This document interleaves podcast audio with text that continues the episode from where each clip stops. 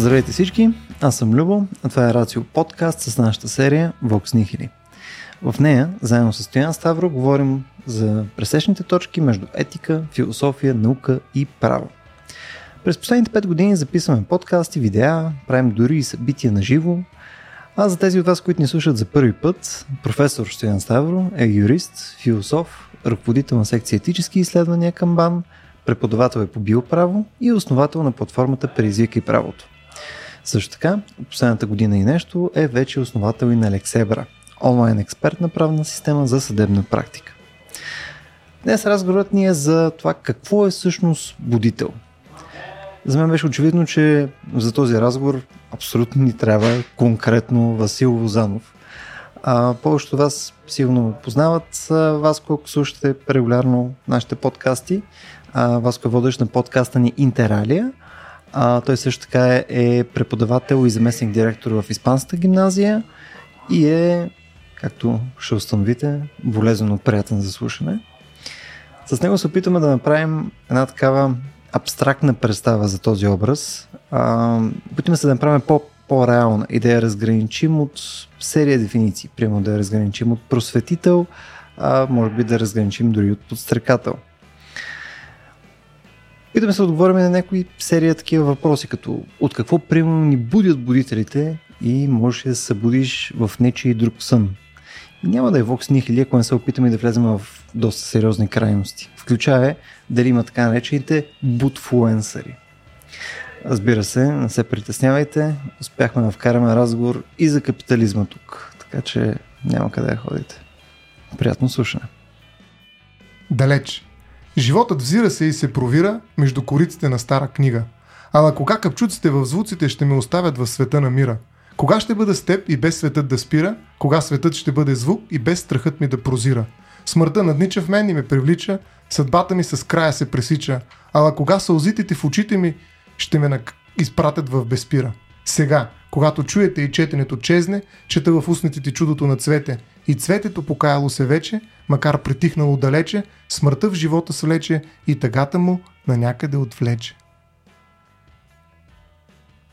Аплодисменти. Аз мисля, че приключваме. Това беше епизода. Ще Докато сме on a high point. Между другото, това мисля, че е първия път, в който започваме ти да прочетеш произведения, да, да не го реферираш по средата Всъщност на епизода. беше четвъртия, но първия ще го пуснем записан. Да, сега някак си... Между беше супер чаровно да те, да те виждам как още един път и още един път и още един път се проваляш по, Нали? много, по много красив начин. Това между всичките епизоди, които сме записвали с тебе, нали? всеки път се проваляш, а, но всеки път е чаровно. Нали? Така че заради това Това е продължаваме да го правим. Момчета, в тази супер странна комбинация, която сме днеска, а, нали, някакъв такъв своеобразен не Dream Team, всъщност ще си говорим за тема, която на мен ми е може би най-странната тема, по която мога да присъствам за епизод или каквото и да е друго. А именно ще говорим за будители. И по стара Vox Nihili традиция предлагам да се метнем на дефиниция. О, боже. Но стояне, тъй като нали, имаме другият разказвач, Мгм. а, Васил Лозанов, този път предлагам той да се метне на, на амбразурата и да се Да. теста с тази Пет минути дефиниция. му даваме и след това го игнорираме. Айде, да. Както Тоест, направихме преди малко с нашия гост, да. Стандартен епизод на Vox Nihili, нали, за всички, които гостуват за първи или втори път. Не, не, шегувам се. А, много хубаво, че спомена, че не сме Dream Team, защото будители са тия, които се буждат от сънищата, нали така? Точно Тоест, ние сме точно обратното на Dream Team. Тия, които казват цък, цък, цък, звънкат с камбанката и казват добре дошли. Точно. Обратно в реалността, колкото и да ви е неприятна. Е. Нали? Но все пак е истинска. Wake Team. Wake Team. А, никога не съм си представил, че трябва да мисля за дефиниция на будители. Някакси това е една от тия думи, които на мен поне ми се струва доста инстинктивно, интуитивно хората разбират. Нали, Тук, откакто си малък, казвате, как народните будители, пари си хилендарски, нали, горе с това се изчерпват народните будители, които хората знаят, може би и там Софрони и Врачански. И... Кажете, точно ли народен будител? Виждате ли колко то- трудна задача? Е, То вече, даже аз не съм сигурен, че в моята дефиниция на будители конкретно тия двамата Аз присъстват. изобщо не бих се Е, очудил, ако това е така, ама Аби, аз по-скоро си представям за хора, които са ти малко от по-модерната ни история. В смисъл, не е... Аз тегля някаква черта, която ти е къмто 19 век нагоре. Пенчо Славеков, примерно. Ами да, смисъл е, По-интелектуално. хора, които са свързани с някаква интелектуално развойна дейност. Обаче виж какво правим в момента. Смисъл да, пак. разсеях ви и хвърлих вниманието обратно върху вас. Зададай Не, ми въпрос и това се като Да, изглежда. да, моя грешка. Та, никога не съм си мислил изобщо за, да. за дефиниция на будители, може би защото пък точно обратното. На мен интуитивно ми идва, когато си говорим за будители, да си мисля за доста по-далечното минало. Тоест, макар че ние си представяме, че будителите са тия, които не, името им очевидно откъде произлиза. Аз винаги тръгвам от думата, която трябва да дефинирам. Какво е будители? Хора, които разбуждат. От какво ни разбуждат? От съня, в който ние сме лениви или пък още по-лошо в територията на несъзнателното съществуване за нещо, за което трябва да си отворим очите. Нали, будителите са тия, които ни помагат да си отворим очите, да видим каквото е там. Истината, важното и така нататък. Сам, че самата дума будители, дори ние малко по-рано, като си говорихме какъв, какъв е еквивалента на будители в другите езици и в другите култури, ми да, аз наистина така на първо мислене изобщо не мога да се сетя Просветители. да има такава концепция. Просветители, да. Книжовници, да. Е, това, това лято имах възможността да ходя в а, Харватска за първи път за малко по-дълго време и много хубаво впечатление ми направи там в един град Задар. Има малки паркчета до някакви църкви и там бюстове и тия бюстове не бяха бюстове на революционери и национални герои, а всичките бяха на просветли. То, то буквално пишеше учени, просветители и така нататък и така нататък. От това, което се разбираше от надписите. Де. Та, може би за тях това са будителите. За нас будителите са пряко свързани и с някаква форма на бунт. Нали, не е ли така? Нашите будители, тези, за които учим в часовете по история и по български язик като ученици, защото генезиса на идеята ти за будител, според мен със сигурност лежи в ученическите ти години. Не го казвам като учител, просто тогава за първ път чуваш тази дума, тя е странна, нещо като будилник, ама не е будилник, ма човек, който идва и те буди едва ли е и ти обяснява, че народните будители, нали, те са били онези, които те са даже не просто просветители. Просветител може да бъде всеки, той е такъв един пасивен субект. Просвещава си там нещо, върши някаква научна дейност. Нали? Светулка. е светулка и свети, обаче готине. Докато будителя не ви ли звучи така много по-агресивно, като човека, който е хванал камбаната и наистина много иска да те събуди. Будителя някак си е посветен не на науката, като просветителя, който междувременно си върши тая просвещенска дейност, а будителя конкретно иска да те събуди. Тоест той си е поставил, някой, който си е поставил за цел да ти помогне да провидиш това, което той иска да провидиш. Съответно, аз за будители, дори за модерни будители, винаги изпитвам а, така едно леко свиване има, бихме го нарекли кринч в модерно време, когато някой ми говори за модерни будители. Не защото не съществуват хора, които искат да ни пробудят за истината, а просто защото не си ги представям като будители. А, будителите може да са свързани наистина с нашата... Те не може, сигурно са свързани с нашата историческа съдба. Нали, много проблеми имаш с това турско робство, как да го наречем, как да... Ми дай да го наречем турски сън. Еми ето, да. Нали, и всъщност нали, по някаква степен можем да твърдим, че българският народ е заспал един 500 годишен сън и някой трябва да го събуди, за да излезе той от това свое състояние и да бъде отново народа, който някога е бил буден, жив, самостоятелен. И така то че със това е една се- метафора. С разбира се се. шамарите го събуди, нали? Това е в тая дума будител имплицитно. Ами, сега дали са шамари, дали с пример, защото повечето от будителите нали, не просто говорят някакви неща, Мгм. като нас в Nihili. А са деятели. А, нали, ами да, правят нещо и то правят с много голям риск за живота си, бих казал. Мгм. Нали, не за нещо друго, това, което правят, за да събудят другите. Тоест, те не са е будилник, предвид, който звъни просто. Нали, или свети, като просветителя. Да. Не е някаква лампа, която свети, или будилник, защото будилника е нещо доста дразнещо, нали, в крайна сметка. А е нещо, което само рискува себе си, за да покаже на някой друг и по-скоро да насочи поглед на някой друг на някъде. Mm. Защото това, което каза Васко, нали, че да види това, което искат ответ да види, това е едно от най- най-неща, най- така, а, тъмните неща в бу- будителя, според мен. Тази, а, тази силна насоченост към точно определена цел. Нали, аз много се пазя, особено от така, да, съвременните будители, възрожденци и всякакви други а, такива силни личности, които искат да ме събудят от нещо, че чака малко. Насякъде чета, че са не е нещо добро и трябва да спим. Нали, смисъл, и то определено количество време. Аз лично под 7 часа гледам да не спа. А, ето и Васко ми беше споделил на един разговор преди време, че даже увеличил броя на часовете, дето спи. Живота така, е много по-добър. Е, будителите да почакат, поне 8 да, часа. Има, има си работно време будителя. А, тоест, съни не е нещо лошо, всъщност. Нали. Той може да участва в някакви разкази, в които ние се нуждаем от него а, и го ценим. Така че моят сън нали, да бъде неприкосновен спрямо всякакви будители. Има време за сън, има време, когато да си буден. Така че а, будителя става досаден, когато те буди тогава, когато не му е времето. Нали? И те буди по начин, по който е така твърде агресивен, като ми казва къде какво да правя, нали, едва ли не.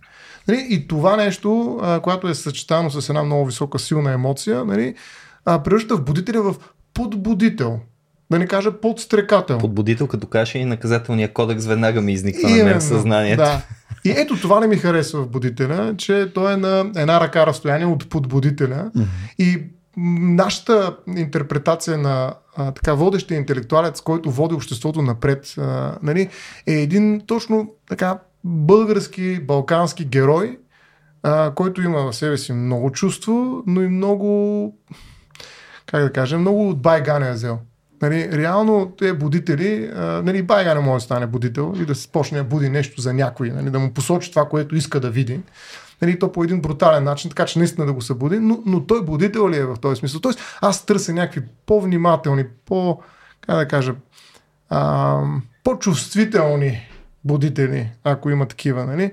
И това е нещо, което пък не ми харесва от а, този исторически образ на будители. И има такива, между другото. Иван Вазов, да речем, също е нали, така доста праволинеен български mm. а, автор, но е чувствителен. Има места, нали, само като видиш как описва в подигото първата сцена, нали, видиш как едно семейство вечеря, колко тънко, нали, колко чувствително може да опише една така никаква сцена в крайна сметка. Така, че... А ти представи за чувствително, защото а, от това, което до момента каза, аз си направих едно друго разграничение, което да е в, в, в някакъв смисъл да оставиме будителството, за да, за да е някакво такова по-чисто едва ли не, или съответно да е по-малко байганевско или там опоручено от източноевропейската ни естетика, нали, някакси да го оставиш в домена само на, на, на интелектуалното, на, на внимателното и прочее, докато ние всъщност... Е, това е дендизъм вече.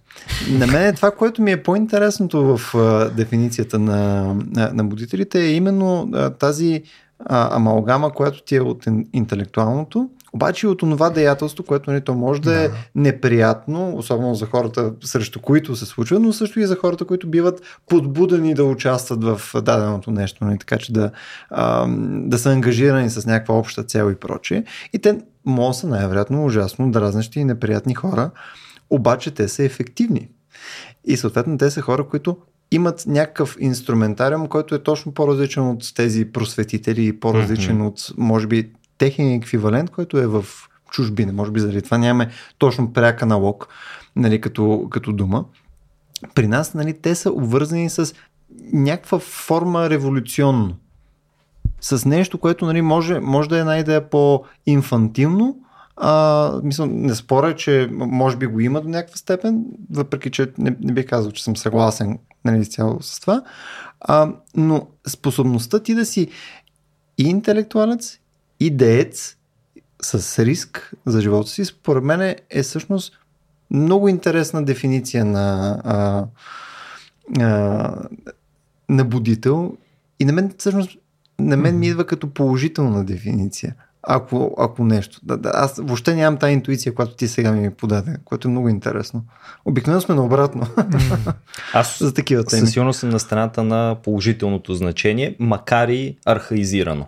Тоест за мен будителя остава някъде в миналото и даже искам да ви кажа защо не ми харесва много тази дума. Не че, не, че не ми харесва. Тя ми харесва като една исторически контекстуализирана концепция. Не ми харесва сега да се говори за съвременни будители. Аз мисля, че на съвременните будители всъщност им е много трудно, защото сънищата са станали, как да кажа, много по-сложни, отколкото са били сънищата mm. по-рано.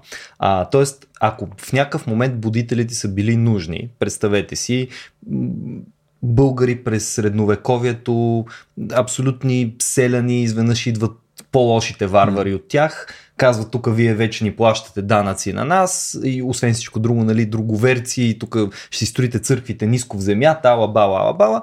И тия селени, огромна част от тях, просто е било, е, окей, живота продължава, тук ще плащаме някакъв данък на някого, ще плюем нали, по фесовете в свободното ни време, ама ние няма да имаме много свободно време, така или иначе. И в този момент, в който националната идентичност е поставена под заплаха, нуждата от будител е голяма. Тоест, mm. народа казва, аз няма какво да правя, тук няма да се занимавам с някакви работи, аз трябва да преживявам. Нали, то това и в ден днешен се случва. Нали, хора казват, ох, тук какви политически скандали, каква корупция, каква неграмотност, какви Хората са нямат какво да ядат. Каква култура? Хората нямат какво да ядат, трябва, трябва да се работи, трябва да се бачка даже, ако трябва да сме по-конкретни, нали, сега това е жаргона. Трябва да се бачка, аз бачкам 12 часа на денонощи и после спа един час, там... И на дискотека. На дискотека. И после пак трябва да се бачка и така нататък и така нататък. Тоест, да кажем, че преди съня е бил сън, от който като че ли или се събуждаш или изчезваш. Мисля, hmm. българския народ се събужда от този сън и става отново по-силен, по-самостоятелен и така нататък, или просто претопява в някакъв момент, изчезва и остава с едно мрънкане. В момента ние нямаме толкова голяма сила, т.е ние тук живеем един много инертен живот. Казвам го това с абсолютната отговорност към всички хора, които са много активни, дейни, правят постоянно разни инициативи. Генерално живота е доста по-заспал. А там, където не е заспал, как да кажа? Абе, Ивицата газа. А, а, е, не, не, там е, ето там, примерно, там биха имали повече нужда от будители, ако това нещо продължи по-дълго време. В Украина имат нужда от будители, може би в някакъв момент, въпреки че в момента, доколкото и двете страни са натопорчени, то няма от какво да се будят, те са събудени. Въпрос е, че някой трябва да бъде прегазен, някой трябва да бъде поставен в състояние на сън, в безпомощно състояние, за да може да има нужда от будител. А в момента какво става? В момента има TikTok, в момента има интернет, аз седи и си скролвам, изобщо не ме интересува какво става. Ивицата газа ли? Я гледай тук новите любимите ми ютубъри, какво са качили някакви клипчета и другото време бачкам, нали? Това стана ясно. Или правя каквото и да е. Занимавам се с научна работа. Ама не мога да обръщам внимание на всички проблеми в света. Те са толкова много.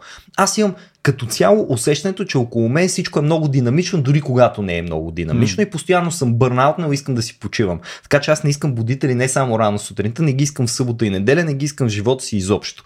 Мисля, от какво ще ме събуди? Аз съм много добре информиран. Аз чета тези три сайта, които отговарят на гледната точка, която предварително съм си формирал. Така че от какво ще ме събудят по-точно. Нали, ние живеем в един свят, още 90-те години мисля, че се формира това понятие за постистината. И няма истина. Няма българи, събудеци или изчезвате. Нали, там. стани, стани юнак балкански, защото ако не станеш и края ще настъпи. Тук има просто ти си живееш твоя живот, ти си живееш твоя живот, аз си живея моя живот и какво някой друг ще дойде да ми каже на мен, че аз съм заспал. От ли си как съм заспал? Я гледай, прочел съм 12 статии днеска, написал съм не знам колко резюмета, че съм ходил и на работа и на дискотека, където вика Стоян, а пък съм даже изпал няколко часа. Тоест, будителя трябва да те подбуди, не само той да бъде ден, той трябва да те подбуди към някакво действие. А ние малко или много в момента сме шамаросани и сме заспали в едно тотално бездействие, което изглежда като постоянно действие. Що разликата между постоянното движение и липсата на движение може би всъщност е никаква в този смисъл. Аз мога да живея много спрял живот, в който mm. нищо не се е случва, но през цялото време да имам усещането, че е много събитиен. Е, както има будна кома, има и буден сън. Да, буден сън, само че от будния сън никой не може да те събуди. Така че будителите изведнъж се оказват Абе, извън по, времето си. По-скоро по различен начин трябва да те събуди. Нали? Не, иначе, не, че не може, наистина. По-трудно е, нали? защото нали, това не е типичният сън, с който сме свикнали. Нали? Медиите имат много. Между другото, много специфични функции, мас-медиите особено. Николас Луман, който сме споменали много пъти, има една, последната му книга е свързана с теория на медиите даже реалността на мас-медиите, се каже, точно как забравих в момента, но, но каза, че основната функция на медиите е да дразнят, да възбуждат. Нали, това е другия начин да кажем, че да будят, възбуждат, подбуждат. Нали, тоест, те са, така да кажем, невротизаторите на обществата ни, на, на нашите взаимодействия. И при тях това е характерно за новините, че те се превръщат в неинформация, т.е. в отпадък, в буклук, в момента, в който бъдат публикувани. И затова най-важно е там да се поддържа потока от новини. Непрекъснато трябва да има нови новини, които изтласкват една непрекъсна недовършеност. Нали, там няма новина, която да съществува като информация. Тя една трябва да бъде изместена от следваща и прочее. Той е поток реално създава едно усещане нали, наистина на будна кома, нали, в която ти непрекъснато чакаш следващата информация и се невротизираш. Нали, този тип а, наркоза, бих казал, е много по-сложно от съня, в който са спали едно време нали, българите. Mm по време на турския сън. Нали, така че тя предполага друг тип лечение, друг, път, друг тип а, нагласа на лекарите, нали, ако трябва да. Те много, това е хронично състояние, което е желано и не се възприема като някакво заболяване, напротив се търси като форма на едва ли не от почиване, нали, почивка. Аз почивам, гледам Гледам новините. Фейсбук, нали, да, или новините, mm-hmm. да. Новините са едно от най-невротизиращо, аз не гледам новини, ако искам се помня, но Фейсбук, нали, мога. А, така не, както и да е, зависи, различно е това, но така не, че тази, този буден сън реално е, наистина, както казва Васко, много по-сложен като диагноза. Да, той просто е сън, от който сън на няколко нива даже. Ти можеш да се почувстваш, че си се събудил от него, но да продължиш да сънуваш, нали така? Mm. Тоест ти имаш нужда от множество нива на будители. Плюс това, пак нали, да, да дръпна към тая пост истина. В крайна сметка будителят те събужда не просто за някаква негова идея, а за нещо, което трябва да е общо прието, ясно, сигурно. А в момента какво е сигурно? Мисъл, за, как, за какво да ме събудят? Аз между точно по това исках да частично да опонирам. Давай. В момента нямаме наистина способността да имаме по същия начин будители преди, защото нещата са доста по-сиви, доста по-заиграни. Съответно, достъпа до информация и през това, което каза Стояне, е много по-сегрегиран. И съответно, ние еквивалента на този будител, то трябва да има много по-силен наратив, за да имаш такъв будител. Тоест да може да е то будител с тази императивност, нали, където идва, примерно Василевски, казва там на на стопаните, на чурбаджиите и т.н. Дайте пари, защото сега ще правим тук един проект, който се нарича България. Нали? В смисъл, дайте тук, ще, нали, ще правим неща, ще освобождаваме, ще се случва лудница. Нали, то, същото нещо като еквивалент в момента е много трудно да си го представим, просто защото няма толкова силен наратив. Може би е това в пример, който да, нали? в Украина, ако е сега не се случват нещата както очакваме точно с Украина. Идва там Чичко Путин с серия ядрени бойни глави, прави малко неща, които не трябва така. да прави и съответно няма някаква част от Украина, има малко повече Русия. Тоест в този един момент може да си представяме, че за уния хора там може да има някакъв разговор за този тип будителство, което нали, ние имаме а, в момента като пример. Но в общия случай за нас тук, аз не си представям същите будители, които преди е имало, да могат да имат пряк еквивалент в момента. Не могат, това е. И може би не ни трябват. А, трябват не будители. Значи ние спим един много голям сън сега. Освен тази будна кома, дето сме. И това е съня на... Той е економически сън. Съня на капитализма. Айде, е, ето, дойдохме си. Добре дошли. Мисля, Драги зрители и слушатели, това е Vox Nihili. без разговора за капитализма, просто нямаше да потвърдим. Но ми хареса как, след като метнах моята граната, той директно е за. не спите. Не, нали, не сънувате. Значи, това е истината. Ей, трябваше да се донеса. Аз имам една книжка в това повод, нали? На Латур, която даже представях днеска сутринта на Бруно Латур, а, къде да се uh-huh. а, и къде сме. Всъщност, наистина има една стоманена клетка на економиката, която ни приспива. Много, много специфичен начин. Извън медиите. Медиите са на повърхността.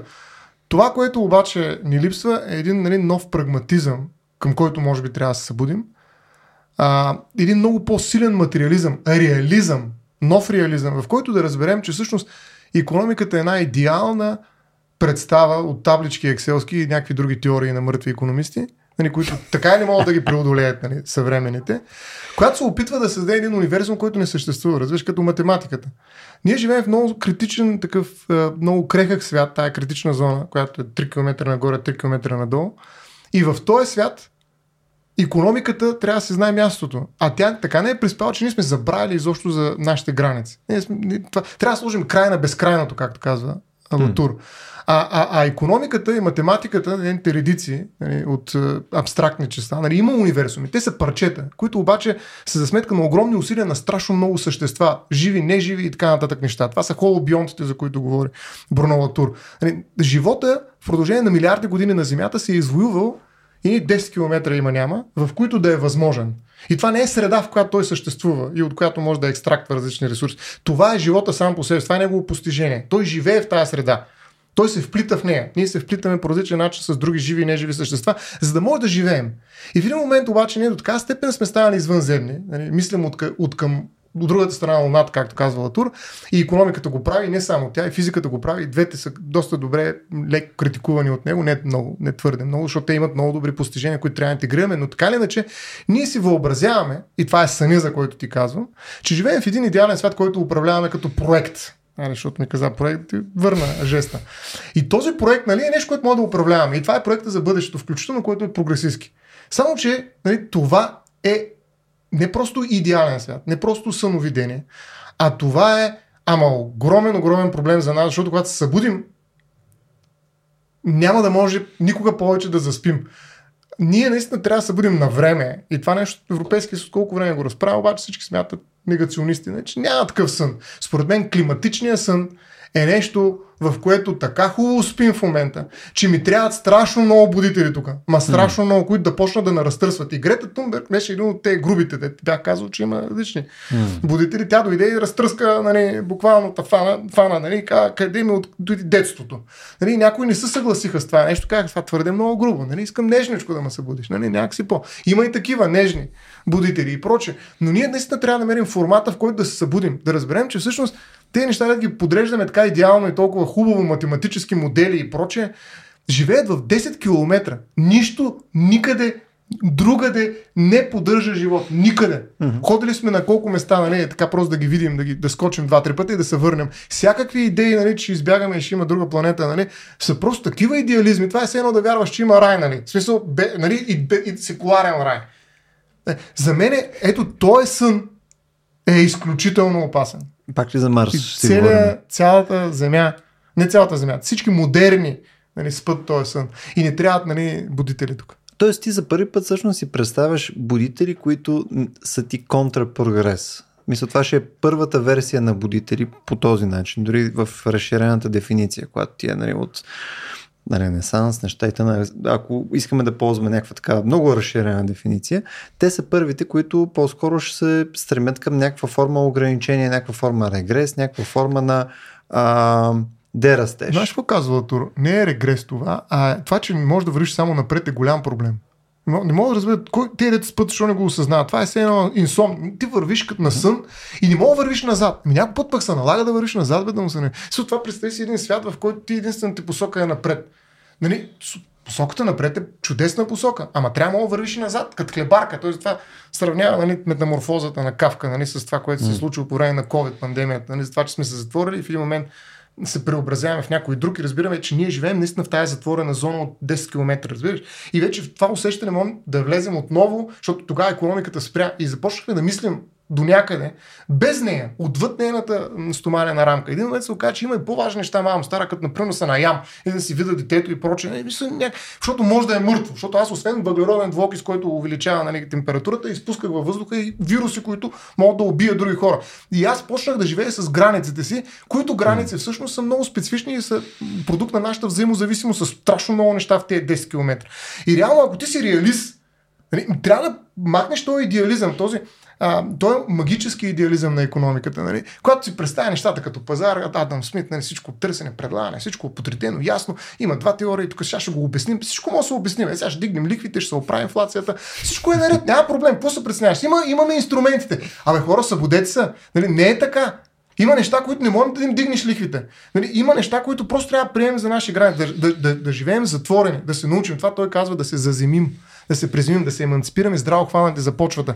Нали? И това движение назад е част от нашия аксесуар като интелигентни същества. А всъщност причината да кажа Ренесанса ми беше горе-долу с това ти подам тая топка. Е, виж как я избуксувах.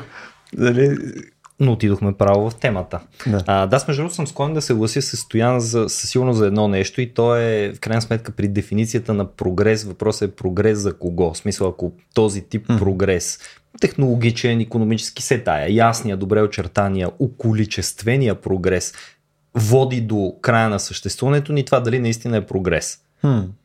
А, но това аз лично не се чувствам компетентен да отговоря на този въпрос. Аз мога да ви кажа за това какво си представят много хора, когато чуят будители сега, в момента, по мои наблюдения. А, учители. Не, аз го казвам като учител това нещо, не за да кажа. Скромно. Тук скромно нашата работа, не като учител е да събуждаме и така нататък. Но това е просто, то е само една от ролите, които се а, трансформираха много сериозно. Тоест, учителя наистина сега много повече се очаква да бъде близък до будител, за да алармира за тези климатичните, но и за други въпроси. Например, въпросите на чисто човешкото. Нали? Аз със сигурност тя ги поставям винаги. Сега съм учител и по философия отгоре на всичкото. Какво да очаквате от мен? Аз се боря за каузата. Моите съболезнования. Да. Аз се боря за каузата човека да си пази човешкото. Тоест, записвали сте във Vox Nihili и в Интералия сме имали епизоди за това как изкуственият интелект навлиза в нашия живот. Сега аз не съм от тия големите хейтери, алармисти. Тук идва Midjourney за да ви изяде хляба иллюстратори, нали? Съберете се, възруптайте и така нататък. Събудете се. Събудете се, да. Но а, не ми харесва идеята, че а, човечеството все по-често и по-често е склонно да отсвирва някакви свои, не просто задачи, защото аз не ползвам Midjourney за да ми свърши някаква работа чисто механична,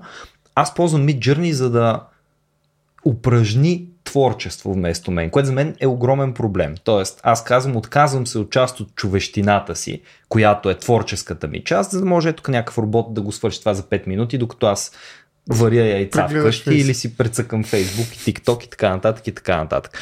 А, това нещо климатичните промени, социалните въпроси, въпросите на неграмотността, нали, нещо, което виждаме все повече и повече се шири. Сега аз го казвам това с а, нелеко сърце, а, времената са се променили. Нали, ние трябва да разберем, че а, ние вече сме outdated. И тримата, които седим на тая маса, сме се родили в едно време и времето в момента е много по-различно от това, което ние сме си формирали в главите, че е идеалното време. Детски, mm. юношески или каквито и да е там младежки години чао, това време със сигурност няма да умрем в него. Ако беше така, щяхме да умрем на 14 години и да се приключва, нали? Но нямаше да сме на тази маса и да го водим този разговор, ако беше mm. така.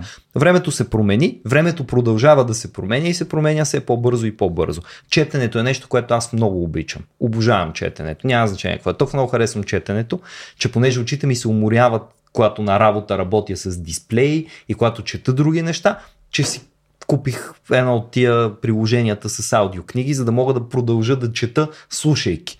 Mm-hmm. И никой не може да ме убеди, че слушането на книги всъщност е много по-различно от четенето на книги. Той изисква също цялото ми внимание, така че аз когато вървя, гледам поне да не пресичам натоварени булеварди, докато го слушам това, защото ще се метна пред някой камион. А не те ли приспива?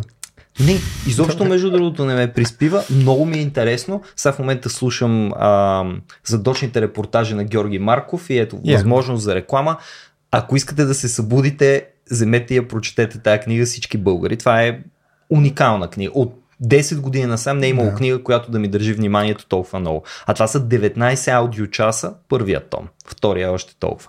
Та, аз обожавам четенето. За мен света без четенето е абсолютно невъзможен. И около мен е пълно с много хора, които четат. Вие сте едни от четящите хора, но има още десетки четящи хора, защото аз цял живот се обграждам с хора, които споделят тази ценност с мен. В момента аз преподавам на едни от най-умните хлапета в цялата държава, които помнят много, знаят много и разбират много, могат да правят връзките между фактите и така нататък. И дори най-умните от тях са ми казали, примерно, един ми каза преди две седмици, вика, бе, господине, той... Книги ли четете вие? Вие сте много загубени. Книги, века и аз не чета книги. Как Други начини имам да се информирам. Така че има някакви неща, за които мен ми се струва, че ние може би дори понякога искаме да сме будители, без да се налага да сме будители. Аз наистина искам да кажа, бе, лут ли си, бе, ти знаеш ли, че ако четеш книги mm. с твой интелект и с твоите способности, ти ще бъдеш някакъв свръх човек. Ама той най-вероятно е, може би дори по-добър ученик, отколкото аз съм бил на неговите години, mm. когато съм четял книги, без да му се налага да го прави това нещо. И това е плашещо, защото той за тия, които се очаква да са будители, ето аз и казвам, учителите се очаква да са будители, защото ние вече не сме пазителите на знанието. Уикипедия е пазителя на знанието. Ние трябва да им помагаме да се ориентират в живота, което означава, че моята основна работа като учител по философия е да събудя интереса всяка година на нови 160-180 души към това да бъдат любознателни, към това да се интересуват какво се случва в света и така. Так, това е много трудна задача, но в същото време аз съм възпрепятстван, защото аз усещам лично, аз съм сигурен, че всички го усещат, една намаляваща мотивация от това, че вече моите представи за това, за какво трябва да се събудят хората, не отговарят хм. на това какво хората си представят и още по-лошо на това, от какво хората наистина имат нужда. Тоест, в някакъв смисъл учителите са повече навигатори и мотиватори, отколкото будители. 100%. Аз мисля, че бъдещето на учителството е хора, които могат могат да бъдат точно ментори, Коуч. които могат да те насочат, които могат да ти отворят очите, но до там. И знаеш ли защо? Защото ако преди 100, 200, 300 години, няма значение колко назад се върнеш от 100 нататъка, а учител е бил той, който е четял книги, докато другите бачкат и вадят картофи и така нататък.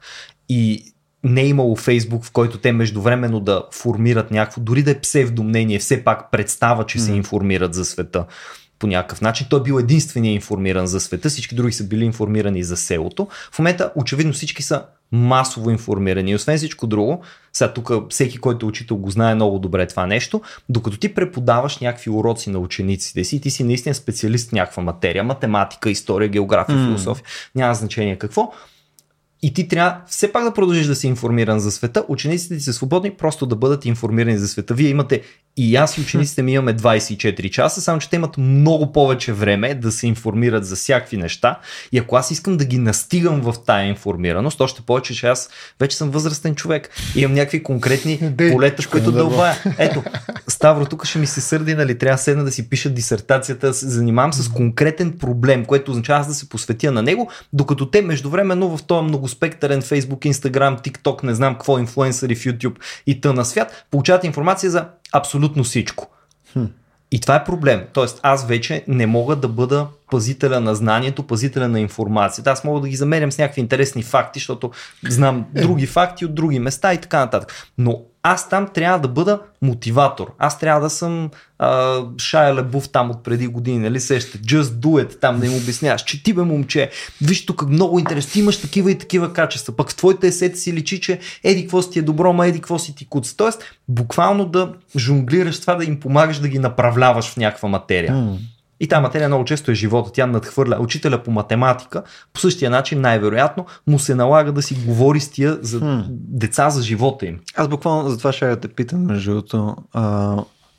Тъй като ти каза, че не, не сте пазители на информация и на, на познание. Само, че това са две различни неща.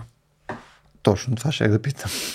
Нали, защото информацията... Има разлика. Да. те наистина най-вероятно към тях, към тях стига някакво море от информация. Ня, Да. Някой най-вероятно е абсолютно безполезна. Нали? Смисъл някой там стои и си снима гащите, нали? примерно в TikTok. Нали? Феноменално. Обаче най-вероятно има много полезна информация. Между другото в момента има Чи- Чисто ако се заинтересуваш, примерно от исторически видеа или подкасти и така нататък, има брутални неща. В смисъл, mm-hmm. те са толкова добре продуцирани, така че те са, те са порядъци по-интересни, отколкото най-интересният учител по история може да го направи регулярно, защото нали, той тя го прави всеки път на всичкото отгоре. Нито всеки път е Да, бе, някакъв трябва да е актьора, трябва да е страшно шоу това нещо, за да е интересно. Това е несериозно, докато една качествена продукция, която да може да ангажира някой и така нататък е съвсем друг тип нещо. Обаче да приемем, че ето, а, нали, има някакъв процент от цялата информация, която всъщност е смислена. Дори това нещо не значи, че той гради познание вследствие Да, на, на аз затова преди да ме убиете тук за това, което казах, аз не случайно казах и информация и познание, защото забележете, става дума за пазител на познание. Тоест, това познание вече не е заключено изцяло в мен. Те могат също да се здобият сами с него, за разлика от преди, когато това просто не, не им е било достъпно. Сега в момента те могат да се здобият с това познание. От мен не се очаква аз да им дам познанието на готово, а да ги навигирам как сами да познават. Тоест, отново аз трябва да ги водя, мотивирам, стимулирам и така нататък. Но А трябва ли да ги забавляваш? Защото от това, което ми Да. каза, има една така тънка червена линия. Да. И докъде? Ами, докъдето успяваш да преплетеш забавното с полезното, което вече остава в твоята лична преценка къде е. Някой път разказвам смешни истории, за да мога след това от Ама- тази история да извадя някакъв, Да. примерно, общо човешки принцип. Ето. ти като преподаваш етика, нали, ти можеш да започнеш с една история, която е много смешна история, после да им обясниш защо тя, освен че е смешна, е и много смислена. Да, това е един много тъжен про- процес, обаче може да бъде на превръщане на будителя в клоун. Защото съм го виждал. Нали, mm-hmm. Реално, а, нали, този, как да кажа, то- подхранването на, на интереса, мотивирането, нали, а, цялата тая рехабилитация на знанието през забавлението, нали, дай сега да ни е забавно, от знаете ли, че, довиж сега, ако ще покажа, нали, как тук ще тук лично към тебе, нали, към Рацио, как, те, да. как, как месото може да гори или там, какво беше да избухне и т.н. Нали? Дай да... какво правихте едно такова събитие да покажете нещо. фъстъци, но да. Фъстъци ли? Все тая. Нали? Важно е Да гори нещо и да е забавно. Да, смисъл, през цялата да. тази работа, да, рацио будителите, а, срещу цялата тази работа има много, много опасно, да, много опасно а, губене на едно много важно нещо на учителя и това е неговия авторитет. Защото той се превръща в, пак казвам, едно много забавно човече, което много добре мотивира и ни прави интересни неща. Нали, не, че става изцяло, просто казвам, че има един такъв проблем нали, с будителите. А, и той в този момент почва да преспива реално. Защото той почва да обслужва интересите на съня или пък интересите на будния сън на конкретните хора, които се интересуват от това или от това нещо. Аз имам същия проблем като преподавател, разбира се, при студентите, което е по-различно. Нали? А, като много внимавам нали, да сме забавни, ние сме в Вокслих или сме най-забавните, разбира се, но, но Най-добрият стендъп в София. Да, стендъп. И то Комедия безплатен. от всякъде. На науката се превърна в това, популярната. А, но така или иначе, а, мен ми се иска а, някои неща а, да си, така как се знаят местата. Нали, когато имаш учител, и това е много трудно, той не, не ти е приятел. Хм. А, а учениците особено искат много от това нещо. Те искат емоционално да инвестират, да ти е приятел учителя. нали? Иска да им е обръщаш внимание, да. но това най-вече класният ръководител е той, Така е. който обикновено обира тая щета да. от класната стая. Но не, той класният ръководител им е втора майка или втори баща. Имайте го предвид това нещо. Там Да. се споделят А, някакви по- лични, кой с кого е гадже, кой ме напусна, кой приятел ме предаде, вкъщи какви неща се случват и така нататък. Да. Това е. Класните ръководители трябва да са, да не казвам психиатри, но поне психолози. Със сигурност. Еми, Страшни. да. Така че има го, ти си прав, че го има, обаче то го има а, заради едно по-голямо ниво. Аз не мисля, че класната стая е основният проблем с авторитета на учителя. Аз мисля, А. че семейството е основният проблем Не, с авторитета на учителя. Тоест в обществото, извън класната стая, това, че на учителите не се гледа сериозно. Ма, аз не съм забавен пред майките и татковците на родителската среща. Нали? А въпреки това, майките и татковците на родителската среща са тия, които поставят под съмнение, да кажем, когато аз съм оценил по-низко техния ученик, защо аз съм го направил. Съответно, ученика го вижда това нещо и казва, аха, демек аз мога да го поставям това под съмнение през цялото време и то явно на масата пред учителя да се коментира и тъна. И И това е проблема, когато превръщаш ученика в клиент. Да, точно така, Или това в е патрон. проблем. Извинявайте. М, също. Нали, смисъл, Абсолютен а, проблем нали, е това. Казали сме, че си говорим нещата и нали, това, много ме, е, нали, това ми е много важна тема за науката, защото Да. това е деформира. Това е една от поредните мутации на, на, на мъдростта, бих казал, и на знанието.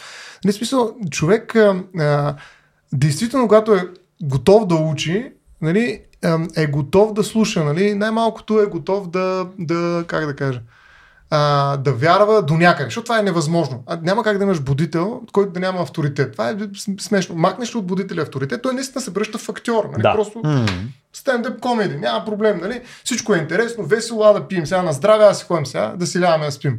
Нали? Тоест, позабавлявахме се, дай сега поспим. Мгм. Нали? Тоест, цялата тази работа е много хубава постановка, но няма никакво будителство в него. Нали? Не е ли? Будителят е този, който ще ти каже нещо, което не ти дава да, да спиш. Разбираш ли, това е една от дефинициите сега в момента на будител. Аз ти казвам нещо, което така степен те разчувърква, а, провокира, проблематизира някакви очевидности в твоя живот или пък те кара да се замислиш за неща, които си да, приемал за даденост, че не можеш да спиш. Хм. Ако имаш такъв човек, нали, който по някакъв начин, като ти каже нещо а, и ти почваш да викаш, а, мама, стара, какво, аз къ- къде бях, за какво стана? Нали, това е първият знак, че нали, може би имаш шанс нали, да се събудиш, може би в неговия сън. Сега това не е ясно М. дали той нали, ще каже така. нещо много важно, нали, Да. което е истината за всичко, но имаш шанс да се събудиш в друг сън, който е, как да кажа, началото на, на, на този процес. Нали, ти вече мога да експериментираш този сън, да го провокираш, но и да слушаш, да внимаваш и да приемаш някакви неща, особено когато нали, той наистина е авторитет. Нали? Но какво е авторитет сега в момента? Нали, авторитетите не са. Трябва да си инфлуенсър, трябва да си е, комедиант, трябва да си звезда, трябва да си тир-флуенсър, както бяхме. Е, такива неща. А, да, иначе никой не ти обръща внимание. И тъй като информацията и знанието mm-hmm. са два различни продукта, едното е продукт на медиите, информацията, а знанието е продукт на науката. Точно. А мъдростта е продукт, даже бих казал, на духовните учения и религиите. Така че това са три различни системи. Или може би на културата. Но да. Еми, мъдростта, високата мъдрост е. Не, Е, той дядото висока? с... Да, да, да. да, сега, Що ме с? Не, бастунчето идва и казва, нали. А, така че, а, а, нали, и когато се опитваме да трансформираме знание, т.е. обратно информация в знание, Нали, тук минаваме една граница от новините, едно аз да се науча, като гледам нали, mm-hmm. на, а, вечерните новини на, на или коя са телевизия. Mm-hmm. Няма как да стане това, разбираш. Или да се отида в Википедия и да разбера веднага какво е, дали а, хомосексуализма в Древна Гърция е хомосексуализъм. Mm. Това няма как да го разбера в Википедия. Разбираш, има хора, които достатъчно са проучвали mm. това нещо, го знаят и те не, повечето от тях не пишат в Википедия, а ако пишат, пишат две изречения, пет изречения, седем изречения, осем изречения, са писани милиони страници. Никой не знае, нали, никой не е чел всичко, но има и хора, които са чели повече. Дайте да намерим тези хора авторитети и да ги питаме, да, mm. да ги поканим, да почнем да говорим с тях. Нали, може да успорим неща. Това Но е дори- подхода. Но Да, го няма. между съм очудващо съгласен с почти всичко, което каза. А, тук само искам на последната точка първо да, да се спреме. Представи си, имаш, имаш а, хора, които са ето, някой, който разбира от хомосексуалността в Древна Гърция. Нали? Те са експерти. Subject matter experts. Нали? Те са хора, които нали, очевидно Са при тях усилия някакви. да, те са си направили някакво а, изследване, което е позволило да докарат нали, някакви фактоиди, нали, които евентуално са доказуеми по някакъв начин и така нататък. И те ги представят. Това все още е информация. Това все още е информация и за да стане познание. Ако Нали, го представят в Википедия, ако напишат монография, не е информация. според мен, където и да го представят е информация, Не. тъй като след това процеса, който интернализира тази информация, го превръща в познание. Не е само по себе си познание. Ако аз утре хвана и прочета тази монография, това не значи, че аз ще имам познание. Това значи, че аз съм го прочел. Мога ми мине от едното ухо Ами. от другото. Тоест, тук процеса по който това нещо трябва да се случи, просто е най-вероятно процеса на образованието. Нали? Той помага нали, това да, Учителите да би, той стимулирането съответно на подхода към този тип информация, така че да обърне внимание към този тип информация. Как съответно да се анализира такъв тип информация, как съответно да се излече някаква... Да се осмисли, най-общо казано. Точно така. Това за мен е съвсем различен процес от процеса, който е просто да се наслаждаваш на това нещо. И това са различни. Едното е даже повече естетическо, дори отколкото опознавателно. И аз само с това може би имам малко по-основен спор от цялото Само един нещо. коментар, нали, преди е, да, да, да дадем на учителя думата. А, Дънов.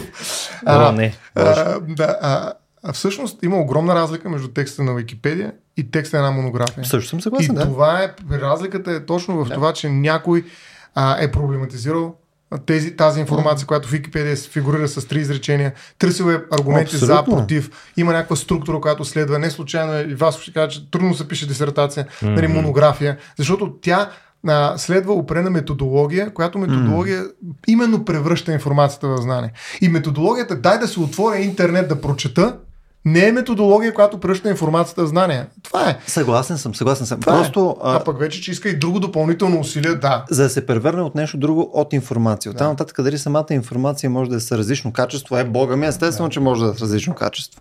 Нали, съответно да има а, различна достоверност и така нататък. Нали, това няма спор за това И, нещо. и различно Спора е качество. как се превръща в познание. А, мен да. това ми е основното да. нещо, защото оттам нататък вече можем да говорим за подход. За метод. Подхода да, е много леко нещо.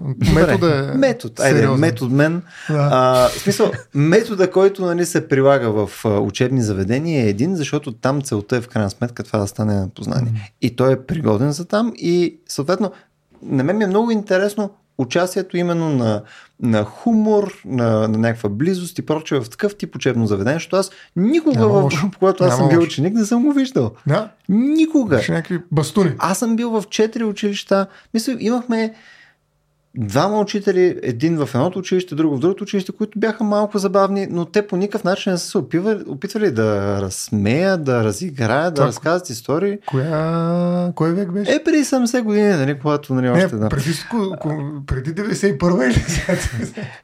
Защото това е важно. Е, след, нали. След- Пипкав, добре, въпрос. Баси, След това е било. Смисъл, аз буквално, набор си? буквално преди, преди три дена имах рожден ден, не бати газове. Честно, набор това на е- будителите. Не беше, Набор, да. Даже не беше удар под кръста, това беше удар в, да не казвам къде. Както и да. е. И шияса нещо там. Да, на мен това, Ох, което ми... Късно е. А, Това, което те интересува е къде, къде и колко хумор има в образованието, така ли? И съответно, какви са границите на, на, на този тип методология, нали? Защото, примерно, ето това, мина през казвам ти, клонщината е абсолютната граница. В смисъл, там не трябва да нагазваш, защото mm. това, което а, си говорим за липсата на авторитет, много лесно се подхранва от това да се смеят не с една учителя, нали? Mm. Това е както с, с всеки друг човек. Само, че за учителя има един голям проблем. Той е изтипосан там все пак и като някакъв пример. Докато на приятелите си е окей да се смееш и с тях и над тях, защото те малко или много също са ти пример за нещо, ама не са авторитетен пример. Са peer review. Те са peer review, точно така. И, и с тях е готино от време на време да се подбазикаш просто, но смееш ли се на учителя си, това автоматично унищожава целия му авторитет. Тоест, mm. роля на човека, който влиза с хумор в класната стая, е да държи този хумор под контрол. И това може би е за мен лично и подозирам, че е за всеки един най-трудният баланс. Mm. Докъде мога да си позволя да направя някаква шега, която ще бъде забавна, ще има смисъл в класната стая, защото ето тук Стоян казва, нали, клонщина и така нататък, обаче то хумора може да бъде и много добър инструмент да пласираш някаква информация. Всички слушат вица, който разказвам в момента и след това ще чуят защо съм им разказал точно този виц, кое е интересното от научна гледна точка в него да речем. Ето ти начин по който хумора ги увлича и след това ти им обясняваш тази шега е смешна, но също така смислена, защото еди какво си, еди що си. Та, а, много е трудно да прецениш къде е окей. Освен това ти трябва да съобразяваш с още хиляда неща. Ти си възрастен човек, нали? А, те са хлапета. Те нямат напълно добре формирани представи за много неща в света, независимо от цялата информация, която минава през тях. Примерно аз си спомням преди няколко години, доста вече, бяха ми от първите години като учител и ги заведох в съда, където едни съдии се бяха разплоскали пред тях да им разказват какво е да си, каква е разликата между граждански и наказателен състав, с какви дела се занимават и така нататък. Далеч не е най-интересното нещо за ученици, не е лошо, но не е най-интересното. И наказателният съдя беше се отпуснал много и като почна да им разказва за някакъв следствен експеримент, в който една жена е била прегазена на магистрала, пък се разхвърчали части от нея не знам си къде, пък те хвърляли някакви кукли, за, докато минават коли по магистралата, защото нали, правят следствен експеримент, а. за да проверят възможно ли е нещо или не е възможно. И аз гледах как половината ми ученици, особено някакви момичета, вече се бяха затворили в себе си, а той човек е така с хумор, обаче много подробно и главата и къде е отхвърчала, чантата и къде е отишла и така нататък и така нататък. Споделя. И ето, той го разказва, той е много смешно. На мен ми беше много забавно да го разказва, защото аз през призмата на правото си представям, нали, просто там някакъв случай. Аз не си представям, че наистина а, граждани на Л. Петрова се е метнала от мост и се е размазала.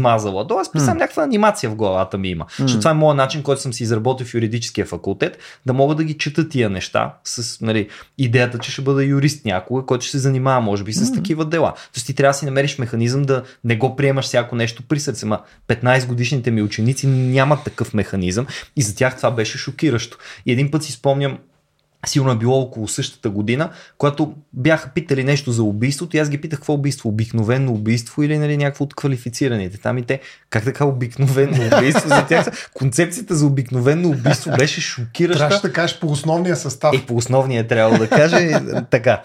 И така, и а, а, просто а, м- не е само хумора, нали? И хумора е, и бруталността е, примерно как да говориш за войната, която се случва където и да е. Коя изберете си войната, може би за, за политика. Неща са, за политика е изрично забранено. За политика mm. не трябва да говориш.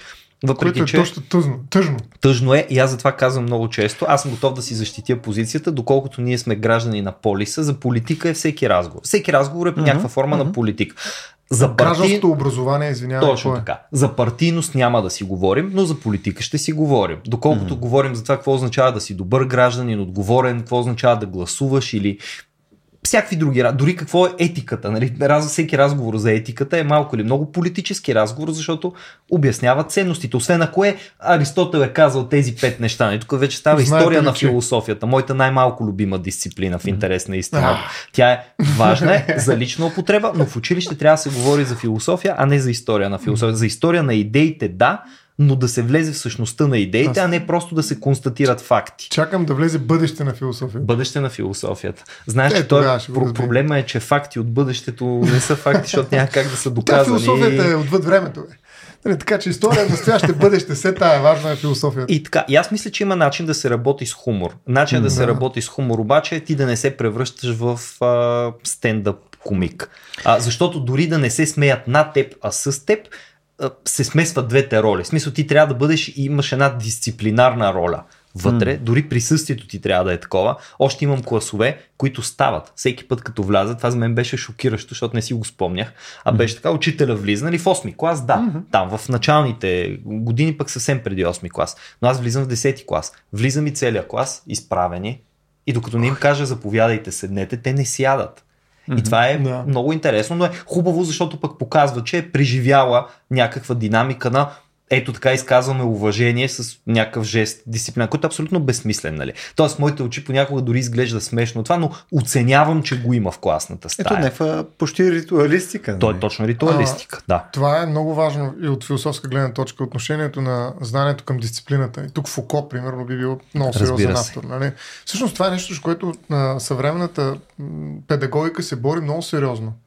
Нали, срещу дисциплината, която налага властта, която има учителя, нали, с която той може да злоупотреби и с която той изгражда света, нали, буквално реалността на ученика си. И в този смисъл е будител. Нали, аз оттам отдалече почнах, че той Да. всъщност учителя много лесно може да събужда учениците си за реалността. Въпросът е, както каза ти пък по-рано, дали не ги събужда за своя сън, за своята той ги представа. събужда в друг сън, да.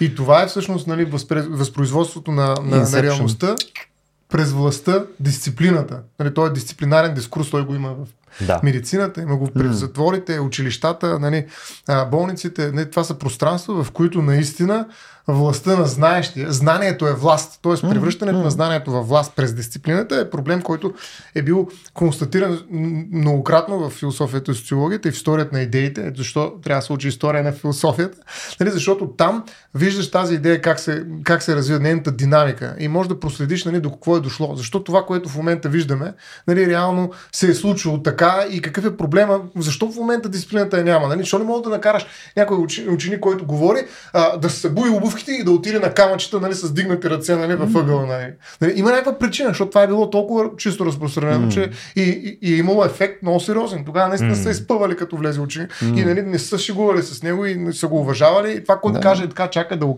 Нали, което може би не е пък, и това не е добре. Тоест, не е просто, не е черно-бяло, а събуждането предполага, че или си, или си в сън, или си буден.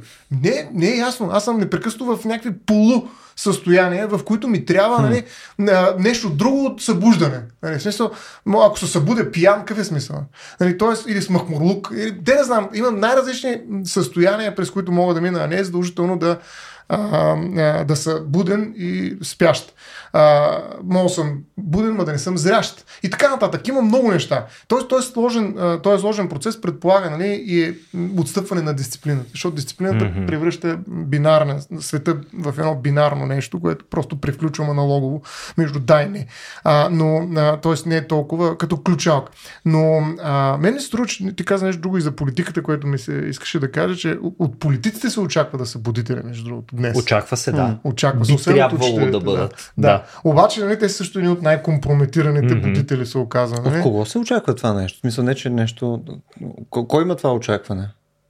Би трябвало да имаме всички това очакване като общество Ами да, и едно, като цивилизация. едно време е, най-доб- най-добрите, Стефан Стамбулов, Чакай, чакай. най-добрите българи са ставали политици. Те, които се занимават нали, с... Нали, те точно не живеят своя монотонен живот, спа, събуждам се, спа, събуждам се, спа, събуждам, а се опитват да решат проблемите на цялото отечество. Нали. Е, това пак е много силна дума, но Но пак е голямата идея, която в момента се е размила в Няма я. количество Да. микроидеи. няма я. А то не е ли следствие на... В смисъл, да, нека да съм този гай, който явно критикува демокрацията и парламентаризма. В смисъл след Платон и Аристотел да. следващия. Не, в смисъл, не е ли вследствие, не е ли вследствие на това, че по-скоро са толкова, а, толкова млади като изпълнение идеи в момента, че просто имаме някаква идеализирана версия за тях, че те са толкова чисти и, и такава Кои, чудесна идея. Политиците ли? Не конкретно. А. Модерните демокрации като нещо Да. са функция от последните не много години. В смисъл това не е нещо. Света не е работил така през 99% от времето. Ма имало Виж, политиците са като аристократи, си ги представи. Това са хора, които разбират повече от останалите и могат да направят повече за другите. По принцип. Нали? За какво ги избираш иначе? Да ги представлява. Защо един от 240 представлява колко? Една 240 от 6 милиона. Защото трябва да е нещо по-добре. В смисъл, най-накрая не да, ми, не да ме представлява. Виж, това е другото нещо, което... Аз не искам от него да ме представлява. Искам да ме наръга в ребрата и да ми каже истината. В смисъл да, да ме събуди. А не да ме представлява. Не да, се, не да е клиент. Да. Е, аз да съм му клиент. Нали? Точно това е да... че мисля, че цялата нереалистична част в това нещо. Мислим, мислим, че те трябва наистина да са някакви убърменши и да са такива тежки специалисти и съответно нали, много по-добри от средното.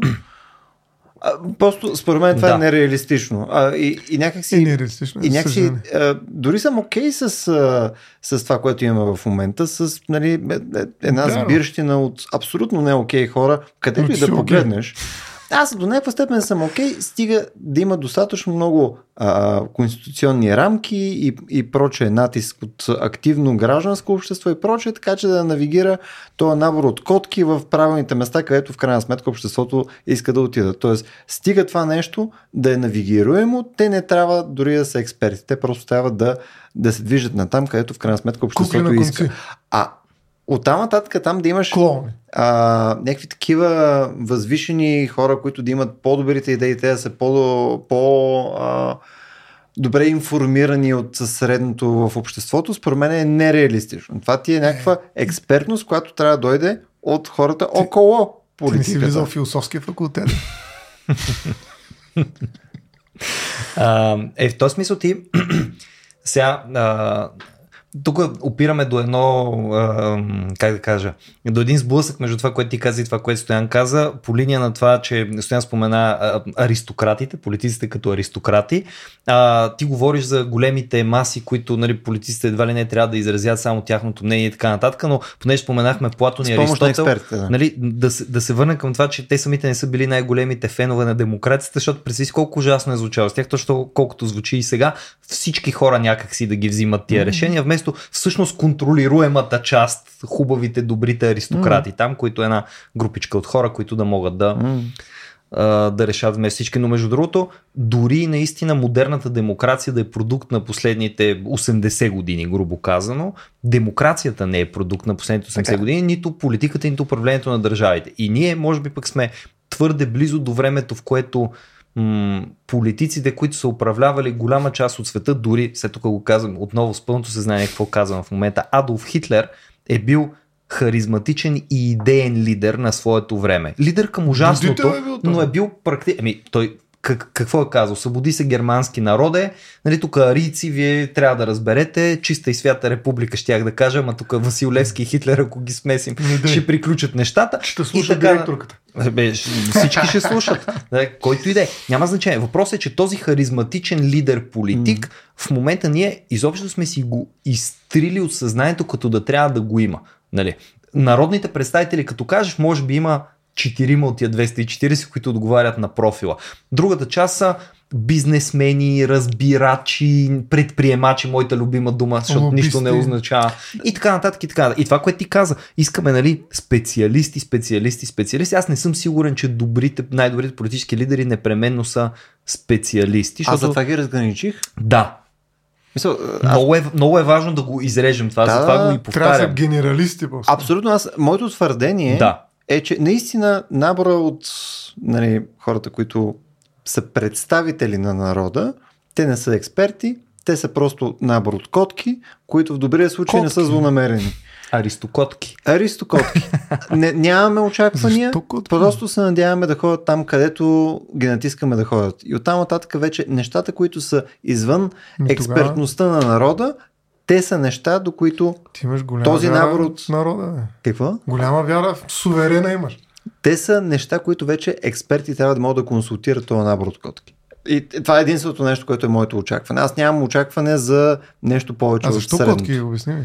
Защото, са трудни за навигиране. А, Аха. все пак са еднати за разлика от кучетата, които Точно бяха. Ага. Слушат и изпълняват команди. Да. А, Не, не, защото е, просто ми звучи, че имате много, много такъв сериозен аршин нали, за, Не, за това сега. нещо. Ти като каза четирима, нали, които отговарят Да. на това изискване, не знам дали имаш предвид в България, в Европа или в света. И, имах предвид от нашите 240. Четирима от 240. Знаеш, ти даже си оптимист. Оптимист съм, да. Да. Има някои, не някои, има. най-важните решения, които трябва да се взимат от политици са непопулярните решения. Как тия котки ще ги навидира някакви там други глуп, нали, глупаци, ще я да кажа, в себе си случва, тотално вкарвам себе си в кипа, нали, когато не разбирам по нещо, обаче хукна нали, да, mm-hmm. да навигирам някой, нали, заедно с останалите 6 милиона, нали, да вземат решение, примерно да преминат към някаква нова технология, включително за производство на енергия, ако аз не искам да си мръдна нали, пръста за това. Mm-hmm. Виж, най-важните неща в човечеството, и затова е имало революция едно време, нали, трепат се, убиват се и така, нататък, което виждаме, че не дава, не, не дава кой знае какъв дългосрочен ефект, но все пак успяваме да вървим някакси по някакъв mm-hmm. път, не бих казал нагоре, напред, нали, винаги, но за мен политик нали, става будител в момента, в който успее да наложи или по-скоро да защити и да вземе решение, което не е популярно, т.е. когато вече не е котка. М. Това е момента, в който нали, виждаш то какви, колко му стиска. Има ли ели какво си? Има ли будизъм в него? Будизъм. А, Чудех се, кое ще го включа. Рано или късно. А, тъй като нали, тук е, в момента, в който говорим за, за футбол и политика, нали, естествено мога да продължим още два часа. Тук може би единствено нещо, което Ни липсва е капитализма. Не, него вече го минахме, моля ви, момчета. А, е- единственото нещо, което според мен е, е а, а разликата в моето виждане спрямо твоето, е, че ти очакваш това водещата сила да е политика и той да въведе тези неблагоприятни потенциално за него на следващите избори решения. Според мен това е нереалистично. В смисъл, натиските могат са два. Едното е да е от избирателите, а ако е Другото нещо, което... Европейския съюз. От тези, които ни анексират. Разбира А, се. но другото е от реално експертни групи, от а, организации, които имат някаква, някакъв интерес, Мгм. лобита. Това е натиска, който реално играе при тях. Ако ги няма тия неща, какво си говорим, хора? Смисъл, какви сте глупости? Според мен в момента абсолютно не мога да си представя аз лично пример в България или в Европа, което да имаш някакво законодателство, което да не е вследствие все пак на натиск от някаква група, която е заинтересована. Ма дали ще е за зелена енергия, за атомна енергия, за, То винаги има групи. за Въпросът е кой тъмна енергия и поведе, така нататък. Да, Защото тя е малка. Тази група е точно тази, която е готова на непопулярни решения. Ма тогава някой от в рамките на политическото съсловие фаща и си го припознава това нещо или вследствие на Ами натиск, където му никой. сядат. Да, въпросът е, че това е едно от нещата, където пак трябва да се случи с натиск отвън. Не мисля, че това е едно от тези неща, които. Мисля, Добре, че имаме много отвънка. бих, искал, Ако много нямаме- бих искал да си представя, че се случва Ами, отвънка, но не. Да, може би едно време е било по-лесно. Сега наистина е много по-сложно това нещо, но това също е една безкрайна спекулация. Едно от нещата, които ми се ще а, тук да някакси да, да остане в разговора е тъй като стоя много обича нали, да вкарва нали, ето, будилник, будител, будизъм и така нататък. Така. Нали, едно от най-баналните неща, които според мен някакси обаче отговаря все пак до някаква степен на, на, на този критерий Будали. е, будали, е така наречената Модализъм. woke култура. Аха. Walk to Walk култура. to точно така, мяташ там на... нали, съответно, walk, нали, в, в, повече в смисъла, не толкова а, като окрупнени от политически вярвания в момента, а нали, в малко по... А, как да го кажем, а, по-разредено, по-отседено по-скоро от цялото нещо. Демек, а, идеята е, че има някаква а, истина и някаква реалност, за която нали, хора трябва да бъдат събудени, защото то, практически това ти е лоукизма. И на мен това до голяма степен ми изглежда точно като частично будителство, нали, кон- конкрет, по конкретни теми, като микробудител. Нали, ти си само за това нещо, което Специализиран. специализиран. Да, ти конкретно събуждаш хората за нещо свързано с джендър, нещо свързано с еди какво. Смисъл, ти Това си, са активисти ги. ти си харесал... Профилиран някакъв будител. Точно. Ти си харесал някакво портфолиото, може да е само едно нещо, може да са 10 Мгм, неща и така нататък.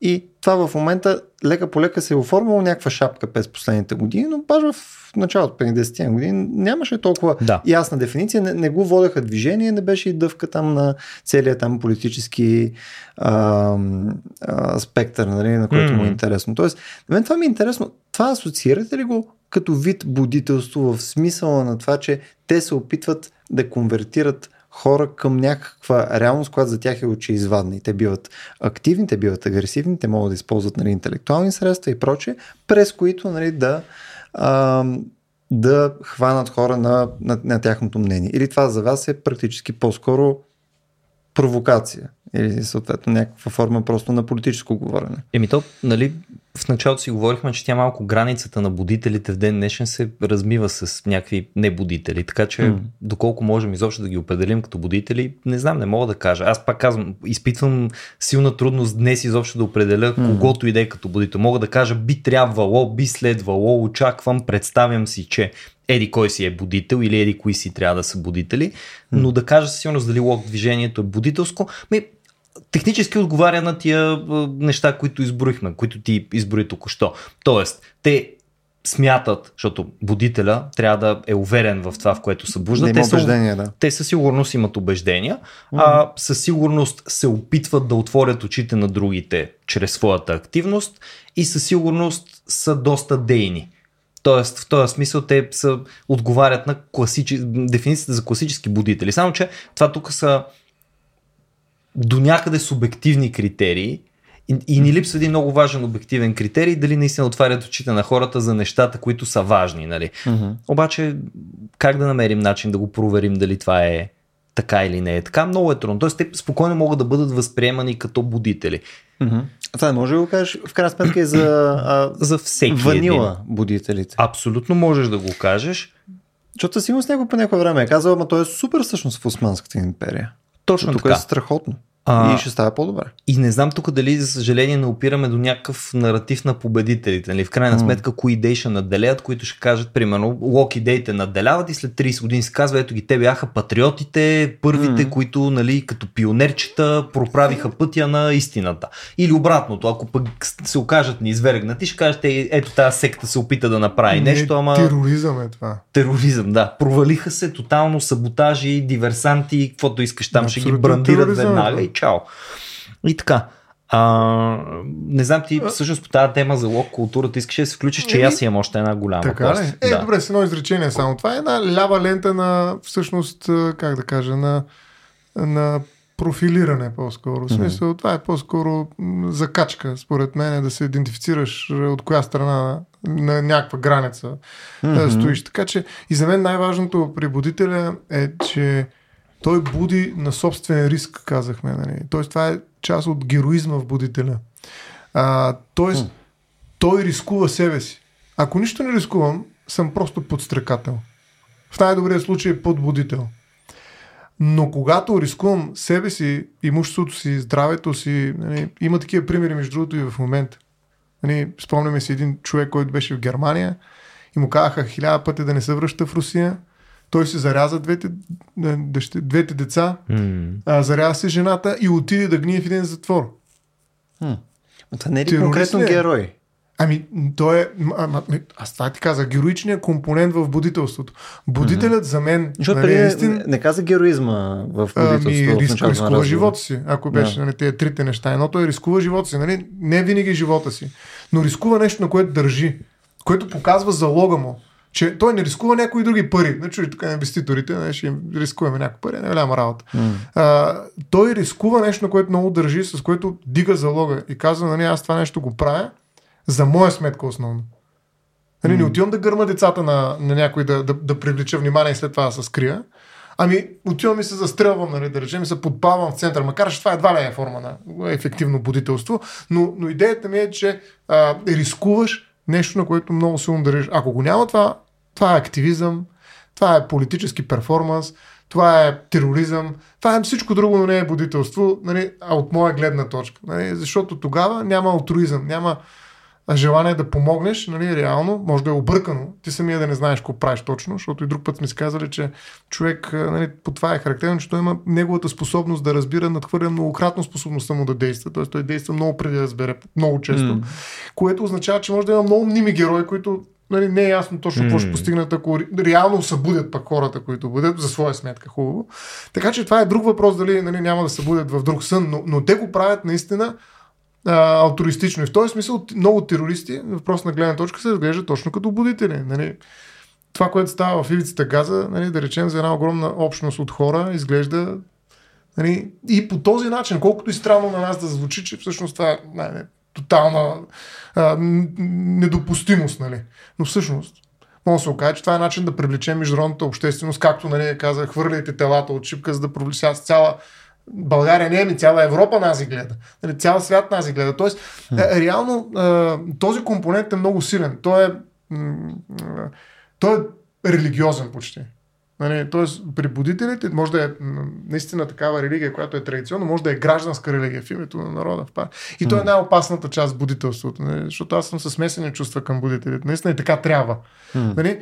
Но, но по принцип тази част е най-опасната, най-диверсифициращата в будителя, mm. че той жертва себе си в името на нещо велико, което го прави супер опасен, защото той е готов да жертва себе си. Нали. Той е фундаментализъм в неговия героизъм, го прави истински будител, но и много опасен като такъв. И е много внимателно трябва да се внимава с това, да се гледа какво се случва, защото не е ясно на къде ще отиде другия сън.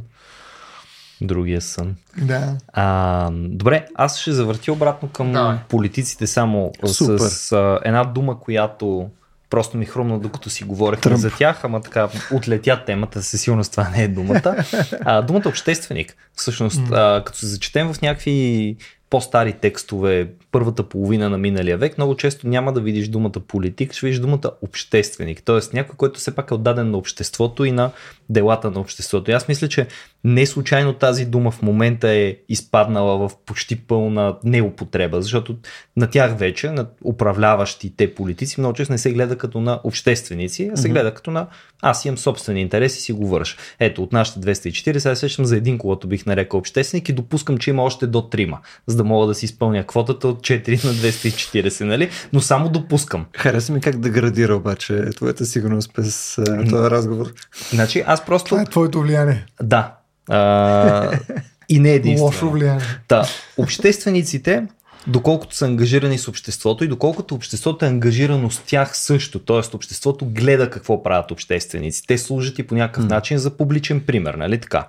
В момента инфуенсърите са, тия, които наричаме инфуенсъри, са попаднали в ролята на хора, които са ангажирани с различни каузи. Те могат да бъдат тъпи каузи, дебилни каузи, лични каузи, но могат да бъдат mm. и много сериозни, здравни, климатични, обществени, по всякакви начини. Образователни, спортни, културни, литературни, какво се сетите.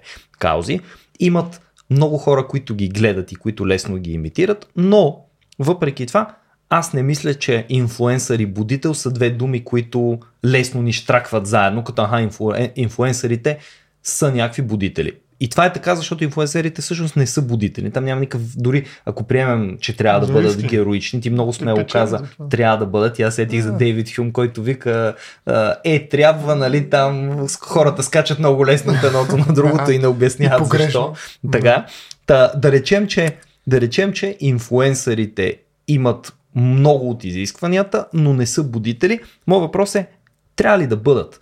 Трябва ли, когато се намираш в такава позиция, ето го това голямото трябва, когато се намираш в такава позиция, в която много хора те гледат, много хора следят какво правиш, много хора искат да те имитират, т.е. ти имаш поклонничество, би го нарекал някакси насочено към теб, трябва ли да имаш някакъв дълг към обществото, ти самия да се превърнеш в будител. Ясно е, че нямат. Аз питам, трябва ли да има. Ами що бе? Защо? Аз бих казал даже, че има такива, да ги нарека, бутфлуенсъри, а, нали, защото сега си играем с думи, що да не, бутфлуенсъри, които според мен наистина трябва да осъзнават своята обществена значимост. Mm-hmm. Тоест има такива и да си изкарват пари обаче. Това е малко...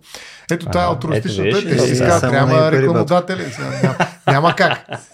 Това е положението. Това са Да. флуенсър, будфлуенсъри, не са будители. Но според мен има такива възможни хибридни хибридизации нали, в тая роля. И някои от тях се вживяват много в тази си роля, честно казано. Нали, смисъл смятат, че вършат нещо много важно и полезно. Нали. На- И, и в това има частица истина, бих казал. Нали. Частица истина има. Но това е точно превръщането на, на героизма в а, микропрофесионализъм. Да. Тоест а, в нещо, което рутинно правиш и си изкарваш хляба с тази работа. Нали, това е точно превръщането на българина, който е готов да даде живота си в професионален войник. Нали, който не ходи на работа, защото там няма войни в момента, но въпреки това е в униформа. Тоест, това не е неизбежно. Не мога да го критикувам в никакъв случай. Просто казвам, че има едно такова, една микровизация на, mm. на будителството и будфлуенстърството не е нещо, което аз бих отрекал, отрекал изцяло. Нали? Това е окей, работи, както ти казваш, акумулират се някакви сили в обществото, които могат да доведат до някаква промяна. Наред с много други М. комплексни фактори. Що не? Ако ги подлагаме на риск, нали ще помогне малко. В смисъл, На- примерно, На ток ли ще ги подлагам? примерно, ако им паднат сабскрайберите с 20%, да получават такива шокове, нещо такова през клавиатурата, нещо. В смисъл, Да трябва да поддържат Стрес. постоянно Да, нивото си на, стрес. да има на влияние. Има риск. Не знам. Нали, нали по-скоро въпрос на жертвоготовност, да се откажат от последователите си като монетизация и да даряват 100% от средствата си, но ако наистина хората ги обичат, вместо в Patreon ще им пращат домати, ще им носят царевица вкъщи да могат да варят. Като сготвят нещо, ще сготвят и за тях и ще ги изхранват Печено по този пиле. начин. Варено. Те, между другото, не знам колко, колко инфлуенсъра познавате, ама повечето инфлуенсъри имат нужда от малко домати и царевица а, немедлено. Никому, никому не са излишни, честно Да. казано. Никому не са излишни. Да. Та, да, чудил съм се много за това, защото аз все пак преподавам на 16 годишни, т.е. Да. те са много напред с материала. Е, тук Чефо каза това, не знам си кой каза това, дори не им знам имената. Е, Имам, Чефо не го ли познаваш? имам, С него сме ходили в Ирландия. Да. Как е, е? имам нулев интерес в инфуенсърите. разбирате. Любопитни са ми. Любопитни са ми, но нямам абсолютно никакво желание да ги научавам кои са, кой за каква кауза се бори и така нататък, но въпреки това неминуемо в дискусиите, защото става дума за тях. Няма желание, някакви трябва. имена. Няма желание, ама се налага даже, да. А не, знаеш какъв е проблема на инф, инфлуенсърите, будфлуенсърите така? Капитализма. А, то, не, това е ясно. Това, Това е ясният това проблем. субтитрите ще го намерим. а, а, проблема е с този а, егоцентризъм, нали, с Аха. това а, центриране на света около себе си. Нали, те трябва да са като краля слънце. Нали, смисъл всичко да се врати, те са важни, те, Те техните преживявания са важни. Ама дъщеря ми, знаеш как ги гледа?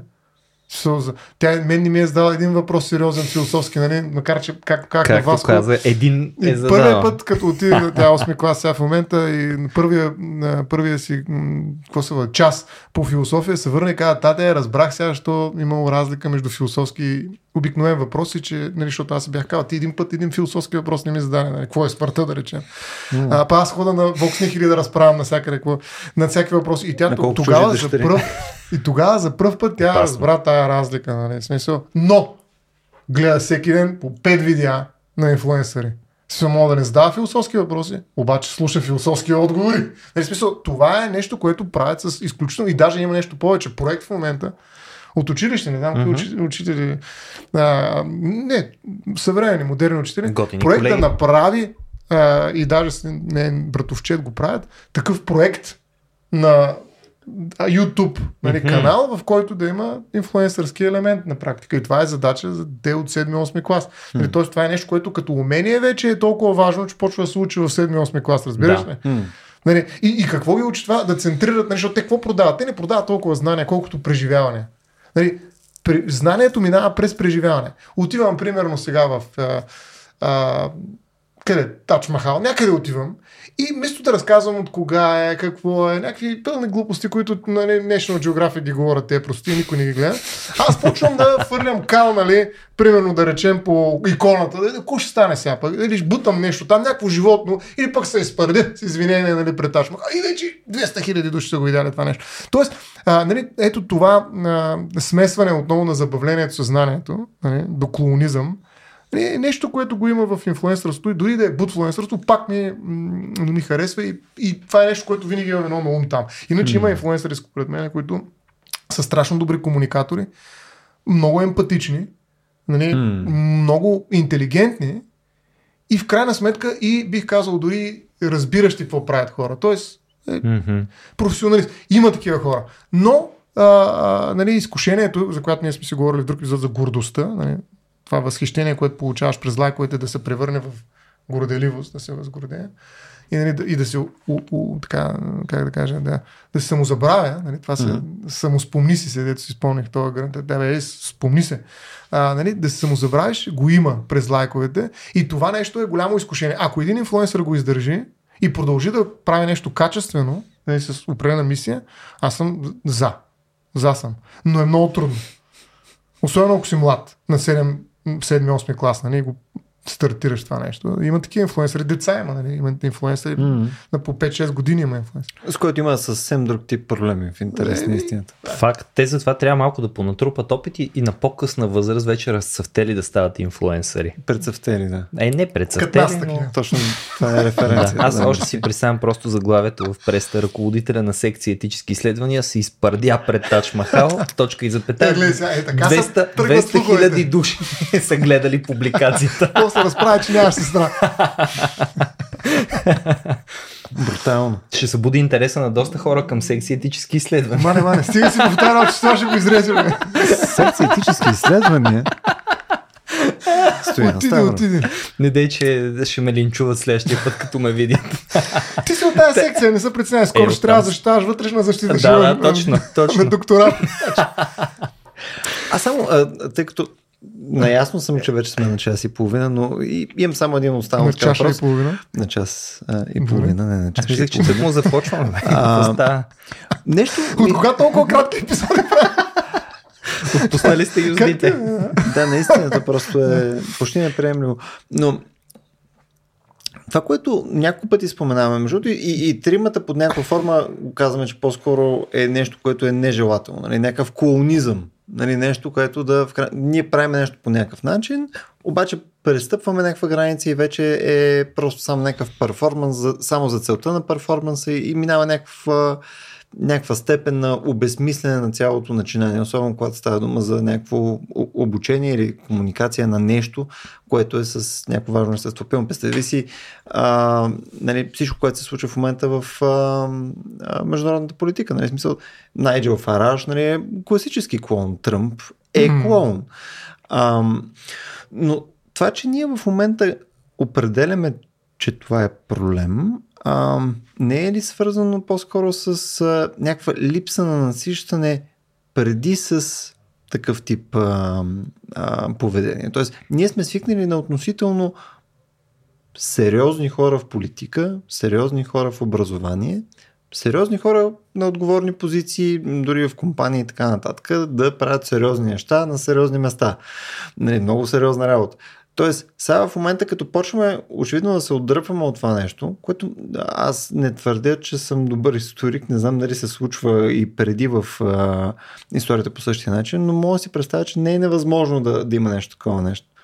Дали няма с времето просто да кажем, бе, стига с тия клонщи, какви с тия глупости и да се обърне палчинката и съответно ние нещо, което устойностяваме повече в, дори в инфлуенсърите или в нашите там учители, политици и така нататък, е да дойдат възрастните в някакъв смисъл. Нали? Да дойдат хората, които просто ще ти кажат нещата малко по-сериозно, аргументирано, спокойно, по начин, по който ти да си почти задължен да ги слушаш, mm. така, че, а, а, така че те да контрастират с това си поведение на целия колонизъм, който би царял. А, това ви го давам просто само като някакво размишление, аз нямам нещо по-дълбоко зад него. клона и генерала и двата не са добри варианти. Нали, М. Клона и генерала не бих избирал между тях. Мгм. Нали, просто и двете неща са крайности, които нали, едното сме го видяли генерала, фюрера. Точно. А, има, генерала го гледахме една година, нали, по време на COVID. Нали. А, така че виждали сме го това, виждали сме го и другото клона. Нали. А, повече, може би, наистина сме виждали генерали, нали, като чили. Но в последно време медиите са пълни с клони и в общи линии и в двете части имаме насищане. А, може би трябва да търсим друг типаж, нали, не, не по този начин разделен. А, нали, пак казвам, човек, който аз смятам, че един такъв трябва да, да е алтруистичен, т.е. Да, да рискува нещо от себе си, да дава нещо от себе си, на което държи. А, нали, това е много важно. Да е много така внимателен с гордостта си, нали, да не се взима на сериозно. Това, което ти казваш ти. Нали, той може да е сериозен, но нека другите го да взимат на сериозно. Не, не, не, не той да се взима на сериозно. Това е много важно за един такъв типаж на нов будител. Нали? Нали, т.е. да рискува себе си, да не се взима на сериозно и наистина да някакси да мисли преди да прави и да е чувствителен. Това означава да мисли преди да прави. Нали? Т.е. да, да внимава какво прави. Като се буди някой, нали, може, може да се налага понякога това да стане рязко, защото има всякакви селени с извинени.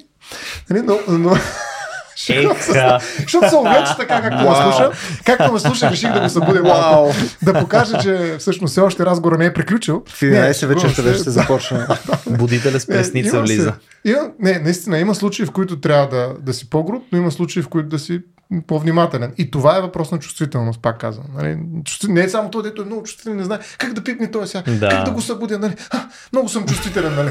Не говоря за това. Нали? Говоря за друго. Не съм си Да, представил, да че говориш с- за това. да приключа с това, докато не съм казал Това е- нещо необратимо. Професор Стоян Ставро Нежни, нежния будител. А, не просто чувствителния, а нежния будител. А, Стоян го каза бе преди малко, махалото, докато ти говориш, ще каза махалото. И е абсолютно това. На нас ни трябва махалото в покой. Това е което ни трябва. Някъде застанало по средата. А то какво става? Всички политици се взимат много на сериозно и изведнъж се появяват и стават интересни, съответно събират влияние. Не винаги с, между другото, непременно супер клонски. Е, сега ще ви дам пример.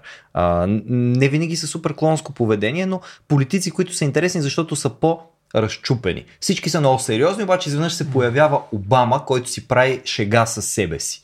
Някъде там казва, а, Тенкс Обама, защото нали, всички се бъзикат с това нещо по негово време или участва в някаква реклама за прясно мляко или някаква друга глупост там. Нещо, което просто на хората им е интересно. Има профил в Инстаграм за Бога и качва снимка на, ето го видях един гълъб, който яде друг гълъб. Или Нали? на котки, за да сме Или на котки, за да влезем в а, това за котките, да. И изведнъж той почва да бъде интересен. И след mm. него почва да бъдат интересни други, включително Тръмп, който е готов да говори всякакви простоти и така нататък. И хората изведнъж са зрелище, зрелище. Наситихме се на сериозните, махалото е тука. И сега дай лека по лека да го плъзнем в другата страна. Утвърждава се, че за да си успешен и да си добър в това нещо, важното е да бъдеш клоун. И колкото по-голям клон си, толкова по-добре. В началото са малко, обаче изведнъж това лека по лека почва да се превръща в равно с останалото и в един момент става стандарт. И когато дойде стандарта, имаш нужда от дали генерала, дали другия строк, който ще каже, я сега тук сред тия всичките лигловци и ще ме прощават, ама ни говорим за война. Това е сериозно нещо, много ви моля, така и така. Изведнъж той става интересен. И лека по лека сериозните почват да стават интересни и махалото точно този почва е в другата да. посока. И просто ни трябва махалото в покой. Това е. Това махало трябва да стигне в някаква хубава, разумна среда, в като пак може да се клати леко, нали? Около средата не е лошо. Това е което искам да кажа. Мисъл, това е като тия американците, които винаги много съм се смял, като гледам а, разни филми, в които си изрязват коричките на филията, нали? А, коричките в двата края, Пократително, или в случая в четирите края са гадни. Ти искаш да си в средата, обаче около средата има много меко. В смисъл, където и да захапеш, се става. Така че това ни трябва. Една, хубава, една хубава среда и някъде да се... Махало, махалото само да се полюшква, не, да, не наистина Аха. да прави такива от край до край, а, как се казва, размаси. Ама около мекото ли това Размахване. е ли? Около средата. Момчета, мисля, че трябва да наложим вече край на днескашния ни епизод. Обявявам този епизод за закрит. стига с тази клоуниада. Клона и генерала. А, Нещата станаха не- сериозно. Шегувам се. Да. Васко, а, как е отново да си във Vox Nihili? Много яко, аз не знам, защо не ме каните по-често. Що не го Защо кажеш, много говориш, бе? Да, така е. Верно, не съм от подходящите гости. А? Сега, ако се оплачеш, че си го... Ако се Супер оплачеш, е. че не си говорил Аз само искам. Аз съм искам, мълчах, тук искам да кажа ръката. в, Иска да тисне. а, Няма да говориш, няма. Така, как да кажа, всеки, който е поканен за гост на Vox Nihili, ще се радва на участието си в едно страхотно шоу, в което ще има възможността да каже всичко, което иска да каже. Стига да е достатъчно асертивен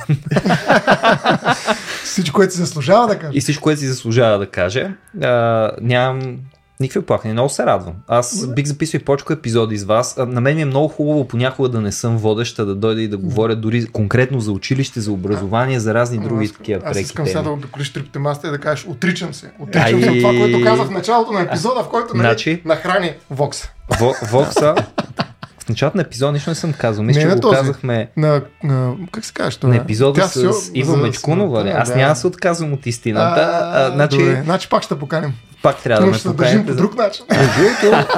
Щом с добро не стана. Има и пръчка, нали? Някъде си. Това е моркова или пръчка, да няма по средата. Примерно една пръчка направена от Мор- морков. морков. Основно дебел морков. Да. Добре, ще ви оставяме с тази визия в главата. Пърчка направена от морков, много голям морков. Не знам какво ще направите с точно тази визия, но вече имате. някой. Да, а, да се надяваме, че днескашния ви разговор ви беше интересен. А, почти по старата традиция на Vox Nihili успяхме да докараме една час и половина, можехме и повече, но а, тъй като просто се опитаме да е нещо в рамките на етическите изследвания, нали, решихме да се ограничим. А, ако имате други идеи за сходни теми, които на вас биха ви били интересни, особено където ни позволяват една дума да интерпретираме по всички други думи, които ни звучат като нея, нали, можете да ни пишете за тези теми на Facebook, RACIO.BG, както и Instagram, RACIO.BG. А, другия В TikTok има ли? няма в TikTok. Между другото, с удоволствие бих имал в TikTok, ако разбирахме от TikTok, но никой от нас вече сме възрастни. А, един от начините пък, които може да предприемете за да ни подкрепите е като отидете на aracio.bg на клонен черта support. По този начин може да станете част и от нашото Discord комьюнити.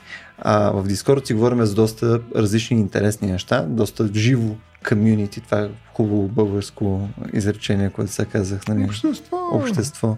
Ние сме едно доста Общност. отворено Съобщност. общество, а, където се случват интересни неща, така че там е другото място, пък където може да задавате въпроси и съответно да участвате в интересни дискусии.